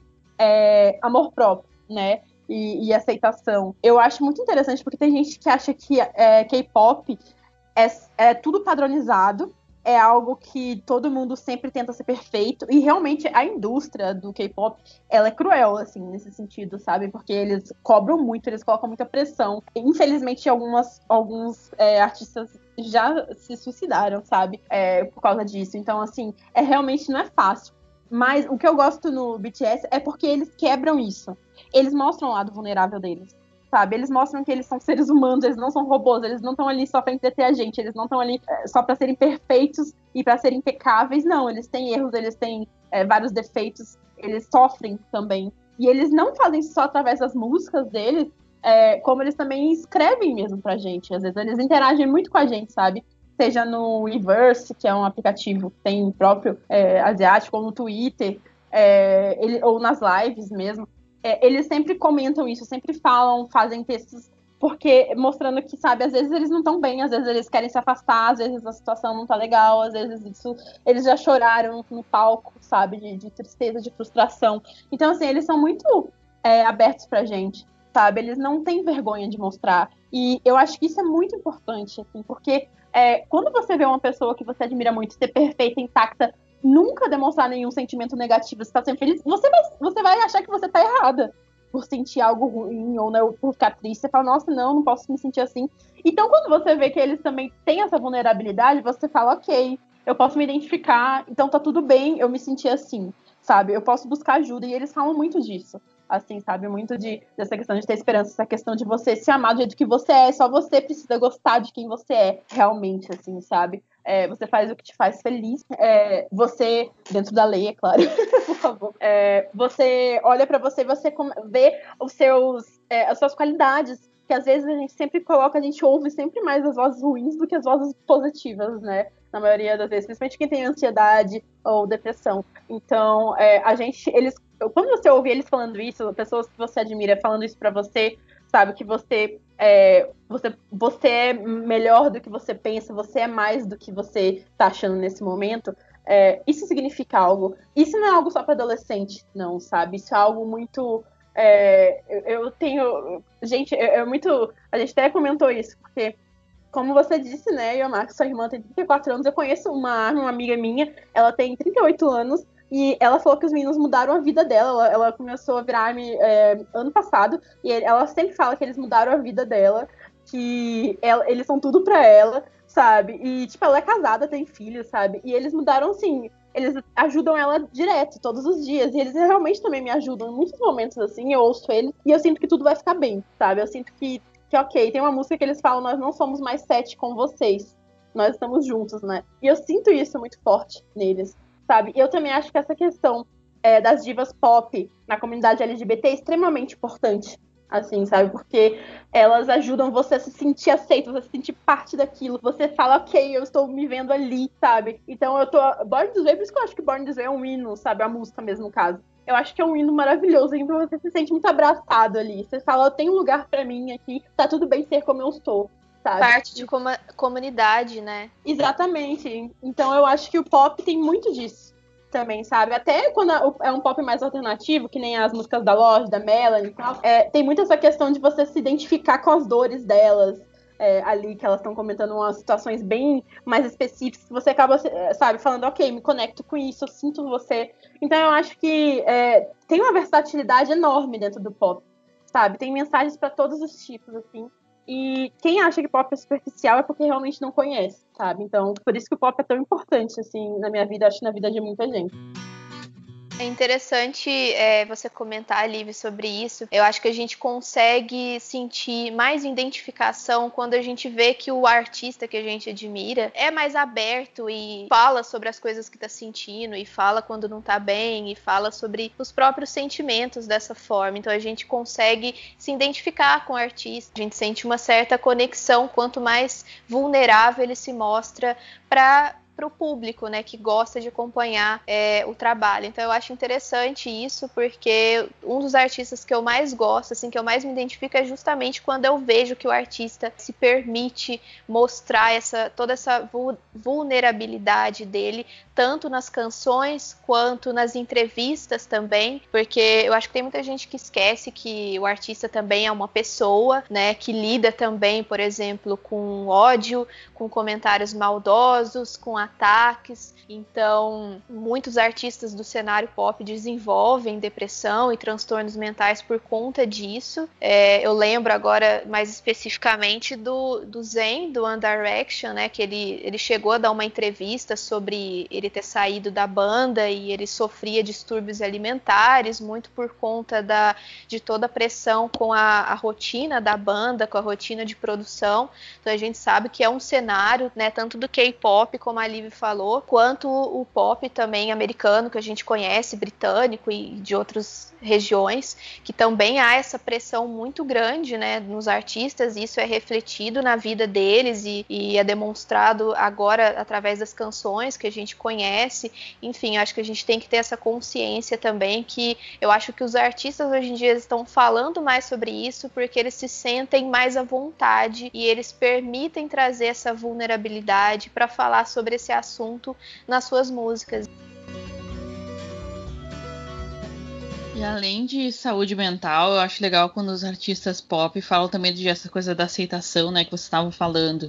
Daí eu lembro muito da Liso, né? Que é. Eu sempre quando eu vejo a Liso, eu me sinto uma pessoa muito poderosa, né? Eu lembro que ano passado eu assisti a entrevista dela com o David Letterman, que tem no, na Netflix. Maravilhosa, a Liso. E ela falou assim: Ah, eu, eu sou foda mesmo, eu sou muito talentosa, sabe? Só que não é de um jeito muito. Não é de um jeito arrogante, é de um jeito assim, não, me valoriza, valoriza o meu trabalho, valoriza o meu talento, sabe? E ela é eu, a gente, eu sinto de verdade que ela se ama como é, sabe? Eu tenho essa sensação, eu tenho. Pode até não ser verdade, não sei, nunca sabe, né? Nesse mundo. Mas assim, eu quando eu vejo ela cantando, tocando flauta ou até falando numa entrevista, eu tenho essa consciência, assim, eu tenho essa sensação de que ela realmente se gosta, né? Então isso me dá muita força, porque eu também sou, sou uma menina gorda, né? Então eu me identifico muito com ela nesse ponto.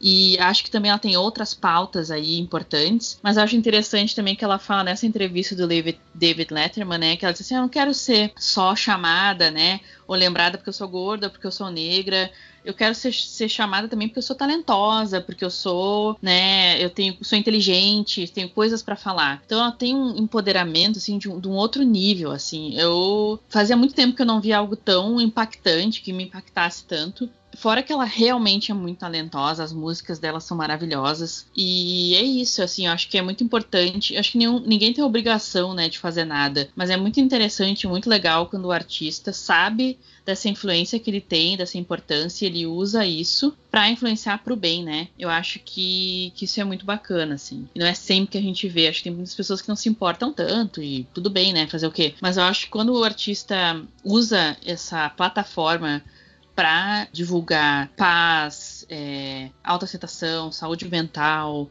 é, deixar os fãs confortáveis sendo quem eles são, é uma sensação de acolhimento mesmo, é muito bom.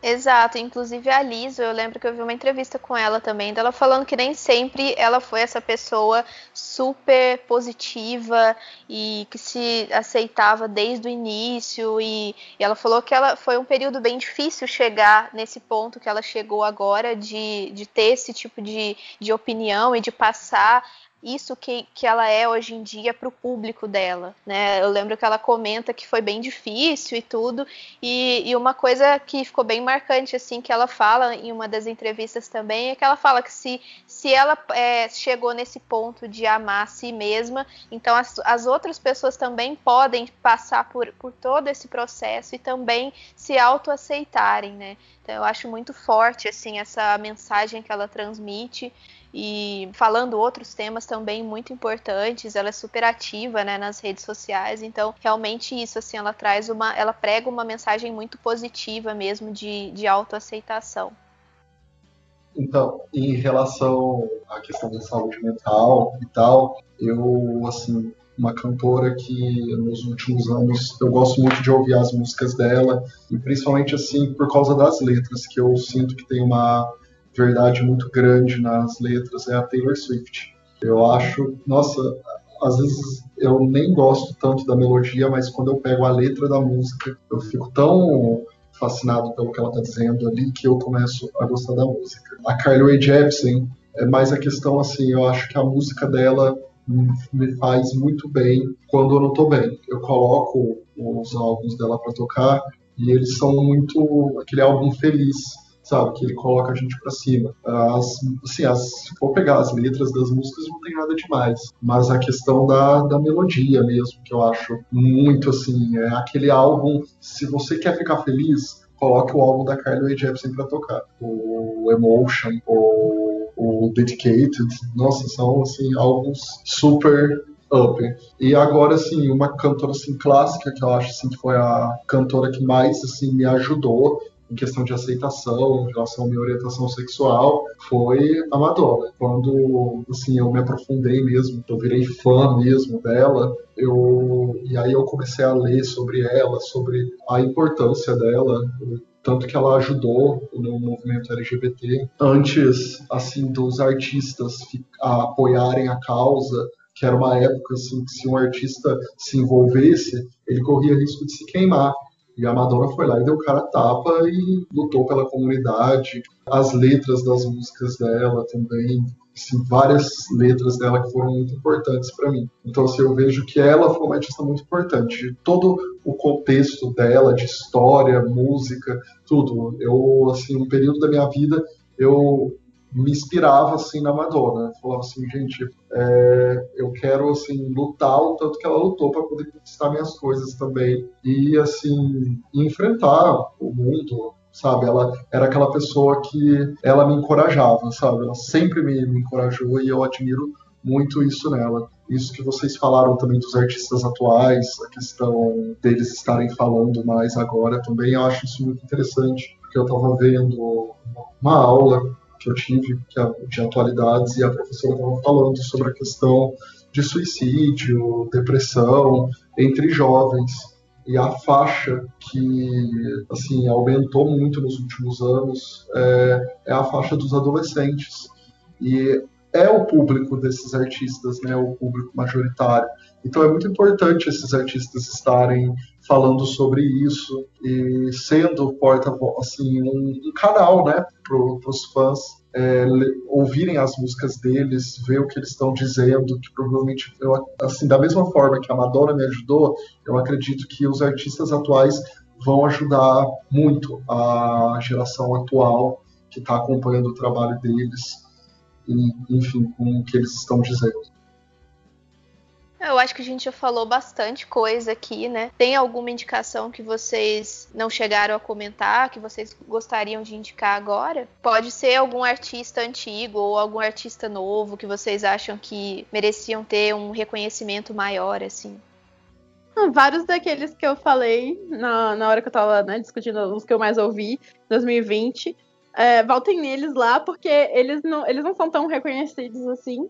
Tipo, o BTS obviamente é reconhecido, mas o Hua Yu não é tão reconhecido fora da China. É, a LX, a Pop, é, até a Melanie, Mar a Melanie Martins, ela é bem conhecida, mas ela é conhecida dentro de uma bolha e tal. Então eu acho que vale a pena vocês conhecerem ela. A Phoebe Bridges, ela tá sendo mais conhecida também agora, mas também é, parece que é dentro de uma bolha. Então, assim, estourem a bolha de vocês e venham conhecer esses artistas são muito bons. Inclusive, a gente vai fazer uma. A gente está organizando uma playlist também, que a gente vai deixar linkado aqui no, no episódio, que a gente vai trazer algumas indicações, essas indicações que a gente comentou aqui ao longo do, do episódio, tanto de artistas que mereciam mais reconhecimento, quanto os artistas que a gente citou aqui que foram importantes pra gente, os álbuns que a gente mais ouviu também ao longo de 2020. A gente vai fazer uma playlist bem bacana e, e deixar aqui linkado para vocês conhecerem mais também, né, sobre esses artistas. Mas então, partindo para o final, e eu queria que vocês indicassem um álbum para quem não gosta de música pop, para que possa rever seus conceitos e seus preconceitos e, e que possa se interessar por música pop a partir desse álbum?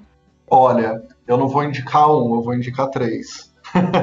o 1989 da Taylor Swift, que foi o, o que eu te indiquei na época que saiu, que pode ver o, a mudança que ele causou na sua vida, né, em relação à música pop. É, o Emotion, da Carly Rae Jepsen, que esse álbum é a perfeição, e o Lover da Taylor Swift também, que eu acho que é um pop delicioso.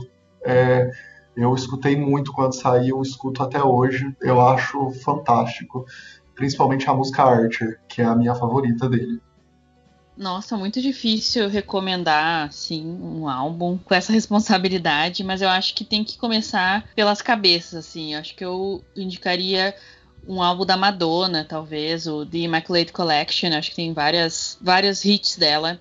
Nesse álbum eu lembro que a minha irmã tinha esse CD ou disco que a gente ouvia muito, que era uma, um The Greatest Hits da Madonna. Eu recomendaria esse e recomendaria talvez um do Harry Styles, que ninguém ouve quase. Porque eu acho que o Harry também é uma entrada boa pro pop, assim, porque ele tem ainda um pouco de rock, de outros, outros gêneros influenciando. Eu recomendaria o Fine Line, talvez, para começar, assim. Acho que seria mais ou menos. Ou Michael Jackson também, qualquer um do Michael Jackson também. Acho que é uma boa forma de começar bem no pop, assim.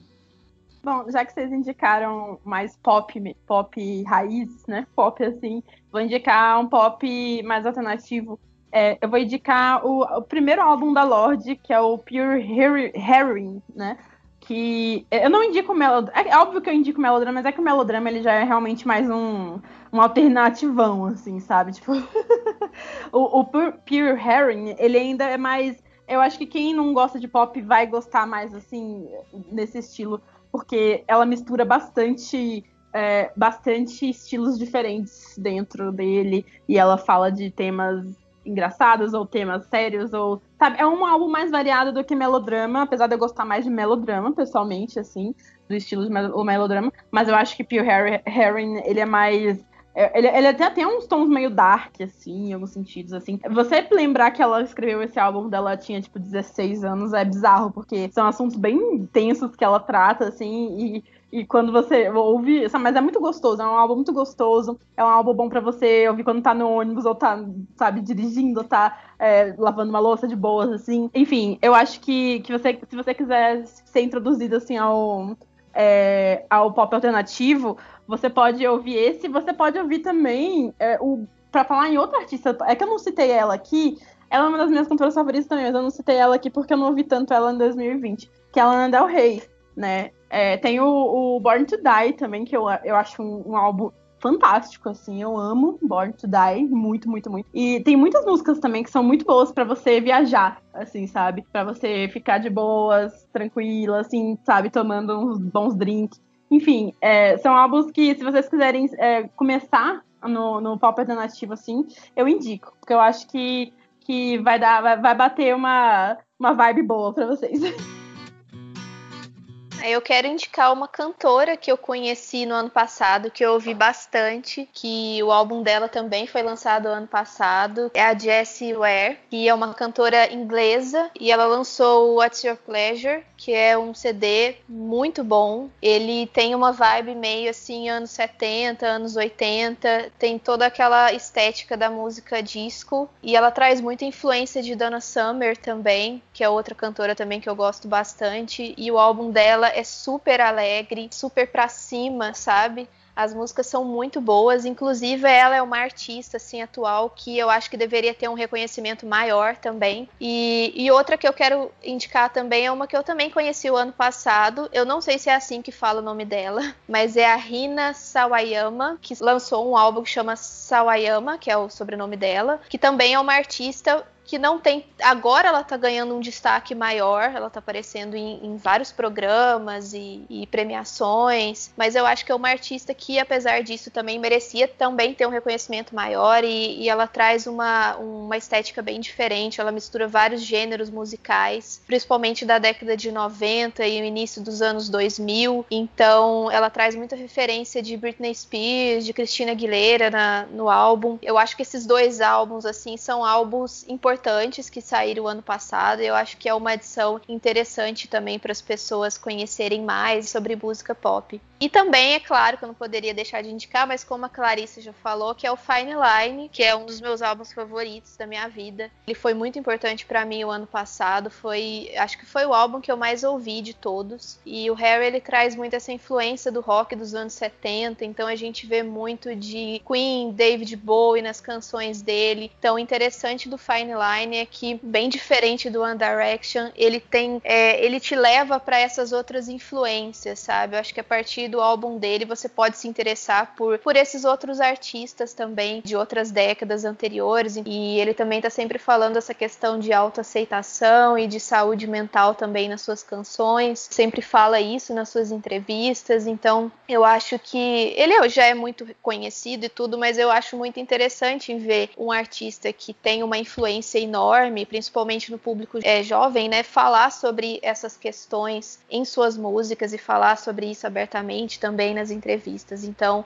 são três álbuns que eu ouvi muito o ano passado e que eu acho muito importante, assim. Eu acho que as pessoas vão gostar de conhecer. Eu vou deixar linkado também algumas músicas desses três álbuns que eu comentei. E eu acho que é isso. Vocês querem falar mais alguma coisa? Só queria falar que eu vou deixar, mandar para a Isabelle um texto que eu escrevi escrevi sobre o Harry no Universo In, para quem quiser ler sobre por que, que o Harry é tão importante, né? Por que, que o Harry salvou 2020 de muita gente. Então eu vou mandar se a Isabelle quiser linkar para quem quiser ler. Acho que tem umas ideias bem legais ali. É isso. Só isso que eu tinha pra dizer. Ah, sim, não, pode deixar que a gente vai deixar linkado aqui. Aliás, o texto é perfeito. E, e, depois a gente vai deixar linkado também o texto que a Liv escreveu, que ela participou da lista de melhores álbuns de 2020. Ela escreveu sobre o BTS, né? E eu escrevi sobre o álbum da Carly, o Dedicated Side B, que até o Yomar chegou a comentar aqui. Também é um álbum que eu ouvi muito ano passado e eu escrevi um pouquinho é, da minha relação com esse álbum também nesse, nessa matéria. Então eu vou deixar linkado aqui também para quem quiser conferir. Então a gente vai ficando por aqui. É, a gente queria saber também o que, que vocês ouviram mais o ano passado, é, como que é a relação de vocês com a música pop, quando vocês começaram a ouvir, qual foi o primeiro álbum que vocês mais gostaram assim de música pop, que fizeram vocês se apaixonarem pelo gênero musical. Então pode deixar os comentários nas nossas redes sociais aqui que a gente continua essa conversa. E eu queria que a, a Liv falasse um pouquinho do Universo In, que o Universo In é um podcast dela ela junto com a Clarissa também, né? As duas estão no podcast. Ah, sim.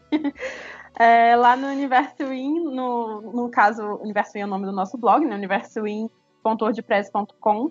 É, a gente também tem Universo In nas redes sociais. E o Incast é o nosso podcast, que a gente fala sobre entretenimento no geral, mundo pop e tal, só que sempre sobre um ponto de vista é, feminista, ponto de vista. A gente, nem sempre a gente problematiza, mas a gente gosta de dar umas problematizadinhas assim. Mas a, gente também faz uns podcasts farofa, sabe? Enfim, você vai encontrar de tudo, assim. A gente, é, a gente é bem da zoeira, a gente fala bem de boas, assim, sabe? É, é muito tranquilo. Até quando a gente problematiza, a gente problematiza na, bem tranquilona, bem, bem na, na farofinha, que é, é bom, né, gente? É um churrasquinho, é um podcast cheiroso, assim, sabe?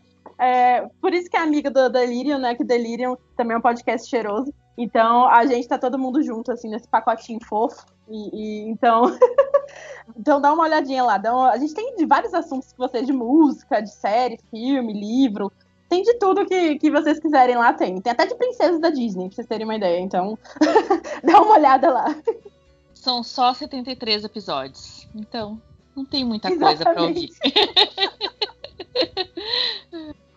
Inclusive, se vocês tiverem uma história também que seja insuperável, igual a do Yomar, que ele contou aqui do show, fiquem à vontade para falar com a gente também, contar essa história, compartilhar.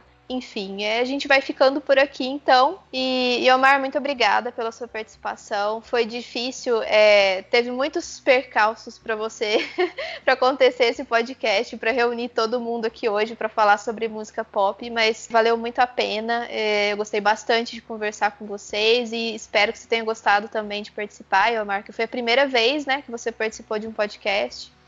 Sim, nossa, é a primeira vez, mas eu adorei. Muito obrigado. E nem parece. Convite. Muito obrigado pelo convite, viu? Adorei conhecer vocês também. Adorei conversar com vocês sobre música. Foi muito legal. Muito obrigado novamente. Pra quem conheceu a Sandy e viu a Madonna a dois metros, isso não é nada, gente. Isso aí é. Isso é um baile. É, e você tem uma voz muito, muito podcaster, assim. Gostei da sua voz. Eu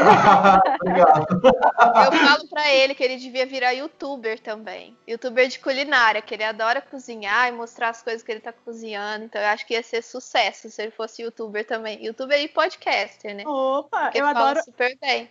Eu adoro receita. Apoio esse canal aí. Já tem uma inscrita já. Aí só me falta criar coragem para poder cozinhar. Cozinhar e gravar. Eu gosto, eu amo cozinhar. Mas o que eu não tenho paciência é de ficar gravando, editando e tal. Sabe? É isso que me desanima.